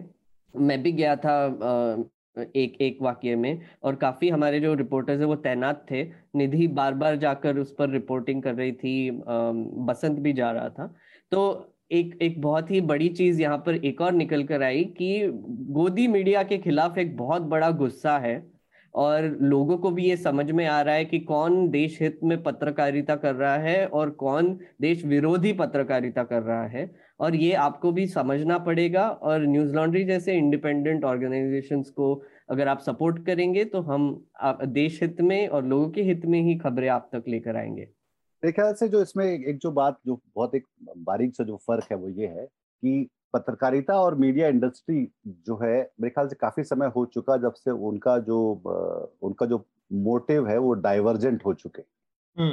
मीडिया इंडस्ट्री प्रॉफिट की तरफ़ जाती है जहाँ से पैसे मिलते हैं उस तरह का कवरेज करती है और वो एक तरह का जो जो पहले चारण होते थे वो चारण एक गान गान की तरह सब कुछ काम हम्म, होता है। हम्म। अब उसमें सबसे ज़्यादा जो खतरे में आ गया तो सबसे ज़्यादा डिस्पेंसेबल जो फैक्टर था, वो चाहे मशीन्स एंड टेक्नोलॉजी है सैटेलाइट्स हैं ये है, वो है, उसमें सबसे ज़्यादा जो कैजुअलिटी था, वो शायद जर्नलिज्म था। और इसलिए जर्नलिस्ट था, क्योंकि आप देखेंगे कि अभी पिछले इसकी रिपोर्ट भी है कि दस लाख में से सिर्फ़ ढाई लाख पत्रकार ही अब पास रोज़गार है। हालाँकि वो ढाई लाख भी क्या कर रहे हैं, ये भी हम सब देख रहे हैं। तो इस बीच ये सबसे बड़ी जो, ये भी एक तरह का हासिल है मेरे से किसान सत्याग्रह का पत्रकारिता के लिए, जहाँ पे मतलब बहुत सारे नौजवान बच्चे अपने अपने मोबाइल फ़ोन से जो कवरेज कर रहे थे, वीडियो लेकर आ रहे थे मतलब कुछ लोग तो मतलब तो जानता हूँ जो मनदीप पुनिया जैसे लोगों को मतलब उनसे। तो वो अपने आप में बहुत बड़ा हासिल है मेरे ख्याल, जिसको हमको रेखांकित भी करना चाहिए और सेलिब्रेट भी करना चाहिए जिसको। क्योंकि ये मीडिया इंडस्ट्री के बरक्स खड़ी हुई पत्रकारिता है। बिल्कुल ठीक बात। एक तो, चीज़ और एक हाँ, फाइनल चीज़ और ये मीडिया से जुड़े हुए लोगों पे ये कल तक एंकर जितने भी प्रदर्शनकारियों को खालिस्तानी बता रहे थे देश विरोध भाजपा के प्रवक्ताओं से तो आप छोड़ ही दीजिए। टीवी पर एंकर जो ये सब कर रहे थे आज से वो इसी इसी निर्णय के समर्थन में गुणगान भी करेंगे। तो इससे आपको भी आप भले ही हमसे राज़ी हो या ना हो लेकिन आपको ये पता होना चाहिए कि किसी भी व्यक्ति या पार्टी की चाकरी या लॉयल्टी के पीछे इतने आगे मत चली जाइए क्योंकि आपके प्रधानमंत्री तो कानून लेके वापस आ गए। मुझे तो आप अटक गए। आज मैं आज यही सोच रहा था कि दैनिक जागरण का क्या होगा? दैनिक जागरण तो उस मुकाम पर चला गया कि उसने अपनी तरफ़ से पूरे उत्तर प्रदेश में चार वैन चलाई। हमने हमारी न्यूज़ लॉन्ड्री की रिपोर्ट और मेरा ये रिकमेंडेशन इस हफ़्ते के लिए है बसंत ने की थी कि वो पूरे प्रदेश में कृषि कानूनों की अच्छाई के लिए उसकी, उस कितने बढ़िया और कितने किसानों के हित में ये जागरूकता फैलाने के लिए पूरे उत्तर प्रदेश में चार वैन चला रहा था और चार पेज निकाल रहा था स्पेशल कि भाई किसानों के लिए इससे ये फ़ायदा। और ये कानून लागू कभी नहीं हुए लेकिन आप दैनिक जागरण की वो स्टोरीज पढ़ेंगे तो उसमें उसने उस कानूनों का लाभ भी किसानों को दे दिया। उनसे बात भी कर ली और कैसे वो लाखों रुपए कमाने लगे करोड़ों रुपए कमाने लगे वो भी बताने लगा। तो मैं जागरण जैसे इन अखबारों को या वो एंकरों को सोच के मुझे अफसोस होता है कि नेता तो कभी भी अपनी बात से पीछे हट जाएगा लेकिन आपके पास पीछे हटने का विकल्प नहीं होता है। आपके पास सिर्फ़ सिर्फ़ और सिर्फ़ फैक्ट रखने का विकल्प होता है। जब आप फैक्ट से दाएँ बाएँ चले जाते हैं तो आपको मिट्टी सूंघनी पड़ती है धूल खाना पड़ता है। हम्म। ये चीज़ दैनिक जागरण जैसे मतलब मतलब मैं क्या कहूँ मेरे एक ही शब्द आता है कि बेशर्मी की सीमा को पार कर चुके लोग हैं या वो एंकर कि उनको समझ में नहीं आता कि पॉलिटिकल पार्टियों के साथ आप किस हद तक सट सकते हैं। तो आखिरी जो हमारा राउंड है हम रिकमेंडेशन की प्रक्रिया पूरी कर लेते हैं। मेरे ख्याल से काफ़ी दिलचस्प बहस बातचीत हुई बाकी तमाम विषयों पर।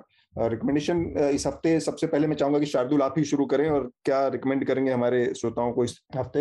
हमने अभी प्रशासन की बेमुरवती और कैसे वो बिहेव करते हैं उसकी बात की। उसी का एक और उदाहरण महाराष्ट्र में हर साल बाढ़ आती है, हम सबको पता है, लोग तबाह होते हैं तो उस पर हमारे रिपोर्टर प्रतीक गोयल और तनिष्का सोढ़ी की रिपोर्ट है कि महाद रीजन में बार बार बाढ़ क्यों आती है। उसे पढ़िए और देखिए कि दशकों से क्या चल रहा है और किसी को कोई मतलब नहीं है। सब बस गुणगान में लगे हुए दूसरा मेरा रिकमेंडेशन था शैल चतुर्वेदी की एक कविता थी हम व्यंग की बात कर रहे थे। चुनाव भी आ रहे हैं तो शैल चतुर्वेदी भी व्यंगकार थे। और मैंने बचपन में सुने शायद मुझे इसीलिए ज़्यादा अच्छे लगते हैं पर शायद औरों को ना लगते हो। उनकी कविता है मूल अधिकार। हम्म। वो पढ़िए।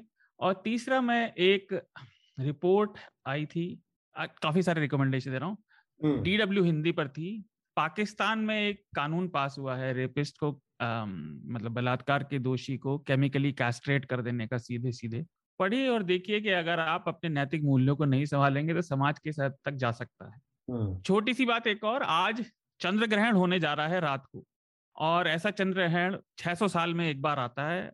ये रात को करीब साढ़े बारह के बाद आएगा मुझे एग्जैक्टली याद नहीं है और काफ़ी तीन साढ़े तीन घंटे का समय है थोड़ा नहीं है आप देखिए बहुत अच्छा है हमारा जीवन कितना शून्य है यूनिवर्स और ब्रह्मांड के सापेक्ष तो अपने आप को ज़्यादा इंपॉर्टेंस मत दीजिए चाहे आप नेता हो या पार्टी।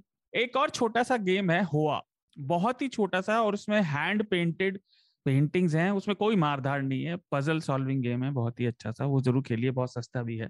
ठीक है। मेघनाथ आपका रिकमेंडेशन जी मैं तो पहले वीरदास का वीडियो रेकमेंड करना चाहूँगा अगर आपने देखा नहीं होगा तो प्लीज़ देखिए काफ़ी अच्छा वीडियो है वो।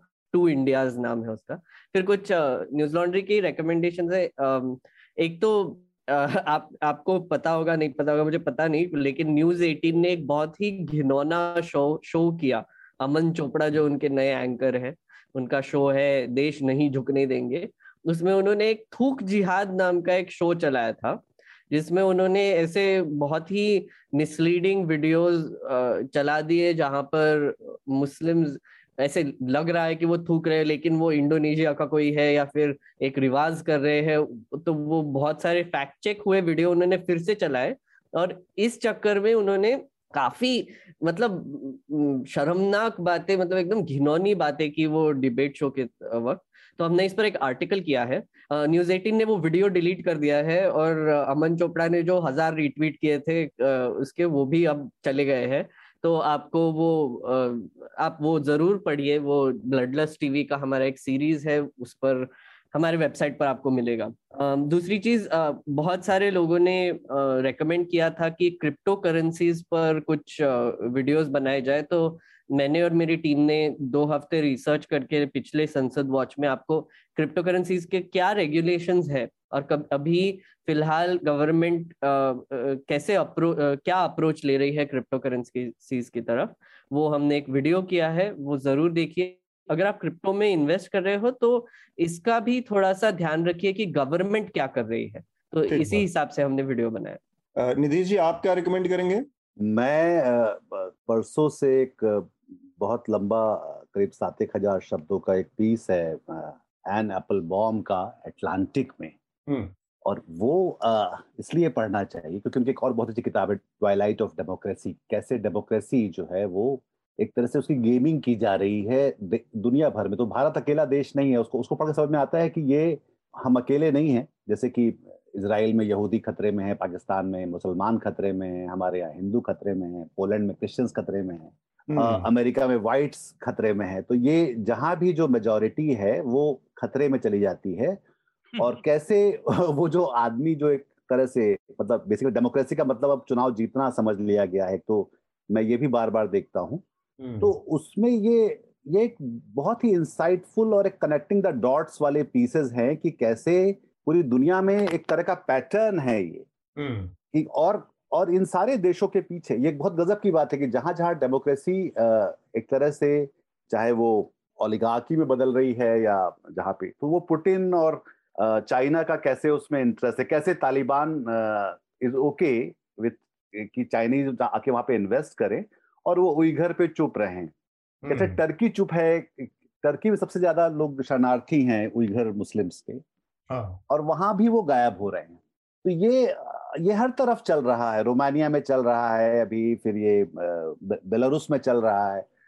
तो ये एक ग्लोबल पैटर्न है जहाँ पे इमर्जिंग डेमोक्रेसीज बेसिकली वो कैसे उसको अब उसमें कई सारे फैक्टर्स है। मीडिया है बिजनेसमैन है फिर ये सोशल मीडिया फेसबुक जैसी जैसी जैसी चीज़ है उसमें। तो अब आप मतलब मैं सोच रहा था कि बिना फेसबुक या व्हाट्सएप के भक्त लोग क्या करते? मतलब वो जो एक तरह का जो शरदुल कह रहे थे ना कि केमिकली कैस्ट्रेट कर दिया गया। हम्म। हम्म।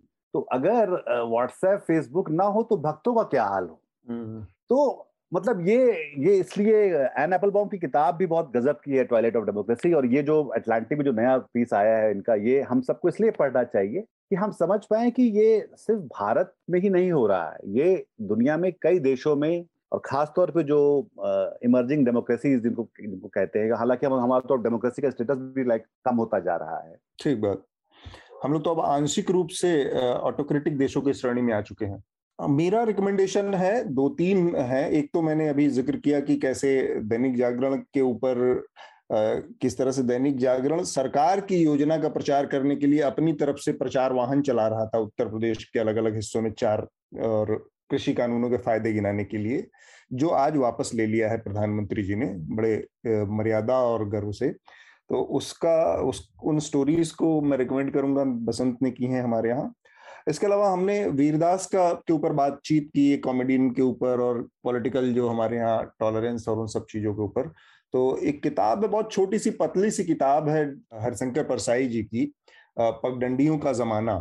और उसमें उनकी छोटी छोटी जो पॉलिटिकल व्यंग हैं, वो कंपाइलेशन है दस बारह पॉलिटिकल वो इसलिए मैं रिकमेंड कर रहा हूँ कि थोड़ा सा आप लोग पढ़ें। आप लोगों को लगता है कि जब हम आज की तारीख में मौजूदा सत्ता वर्ग के ऊपर, सत्ताधारी दल के ऊपर कोई व्यंग या कोई कटाक्ष या उनकी नीति के ऊपर कोई सवाल करते हैं तो लगता है कि विरोधी हैं। आप देखें और पाएँगे कि किस तरह से कांग्रेस उस जमाने के, उस जमाने के सोशलिस्टों पर, क्योंकि तब तो बीजेपी की कोई हैसियत नहीं थी भारत की राजनीति में। तो उनके ऊपर किस तरह के कटाक्ष हैं किस तरह के व्यंग हैं राजनीतिक दलों के ऊपर और राजनीतिक व्यंग क्या होता है उसकी एक परंपरा है कैसे रही है? तो वो जानने पढ़ने के लिए मैं ये आर्टिकल ये इनकी किताब जो है पुस्तिका है जो पगडंडियों का जमाना मैं मैं एक और चीज़ इसमें रिकमेंड करना चाहूँगा जो कि अभी हुई नहीं है जिसका कवरेज अभी हुआ नहीं है।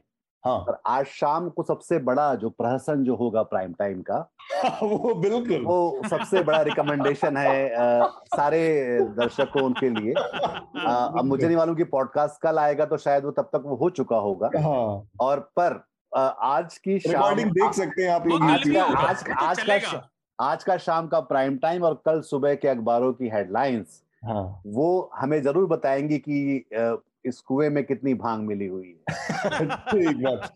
और इसके अलावा एक और रिकमेंडेशन है मेरा वो रिकमेंडेशन चूँकि हमने बहुत ही मौजू वक्त पर जो हमारे उससे बातचीत से मिस हो रहा था निधीश जी ने जिसका ज़िक्र किया और थोड़ी बहुत हम लोग उस पर बात कर पाए अजीत डोभाल का जो बयान है कि सिविल सोसाइटी के खिलाफ फोर्थ जनरेशन वॉर होगा और जो मॉब लिंचिंग जैसी चीज़ों का कि टेररिस्टों को कर देना चाहिए और उसमें तो एक एक सैनिक ही ये बात मतलब एक सैनिक ये बात कर रहा है जो कि कई बार हमने देखा कि इसके एक खतरे होते हैं। सैनिक जब इस तरह के पॉलिटिकल बयान देते हैं तो उसके अपने खतरे होते हैं। तो जनरल रावत का वो जो बयान है, उसके अपने निहित खतरे हैं। इन चीज़ों को समझने के लिए इंडियन एक्सप्रेस में अरुणा रॉय का एक ऑपेड पे छपा लेख है, एक सिविल सोसाइटी क्योंकि वो सिविल सर्वेंट भी रही हैं और स्वेच्छा से उन्होंने आईएएस होने के बाद, सेवा देने के बाद फिर उससे त्याग पत्र देकर और वो सिविल सोसाइटी की तरफ़ चली गई और वो सामाजिक कार्यों में लग गई। उनका संगठन है किसान मजदूर शक्ति संगठन जो बड़ा काम करता है राजस्थान के इलाके में आरटीआई का सूत्रधार रहा है। हाँ आरटीआई का सूत्रधार रहा है पूरा अरुणा रॉय का पूरा संगठन और उसके ज़रिए देश में आरटीआई का सूत्रपात हुआ शुरुआत हुई और वो कानून बना। तो उन्होंने जो लेख लिखा उसको पढ़िए अजीत डोवाल और समझिए कि संवैधानिक पदों पर बड़े बड़े पदों पदों पर बैठे लोगों की ये जो मानसिकता है जिसमें वो लोकतंत्र के लिए व्यक्तिगत नागरिकों के हित के लिए उनके अधिकारों के लिए कितने बड़े खतरे की बात है। इसके साथ ही हम अपनी आज की चर्चा को यहाँ पर रोकेंगे। हमारे साथ जुड़ने के लिए निधेश जी शार्दुल मेघनाथ आप सबका बहुत बहुत शुक्रिया। धन्यवाद। न्यूज़ लॉन्ड्री के सभी पॉडकास्ट ट्विटर आई और दूसरे पॉडकास्ट प्लेटफॉर्म पे उपलब्ध हैं। खबरों को विज्ञापन के दबाव से आज़ाद रखें। न्यूज़ लॉन्ड्री को सब्सक्राइब करें।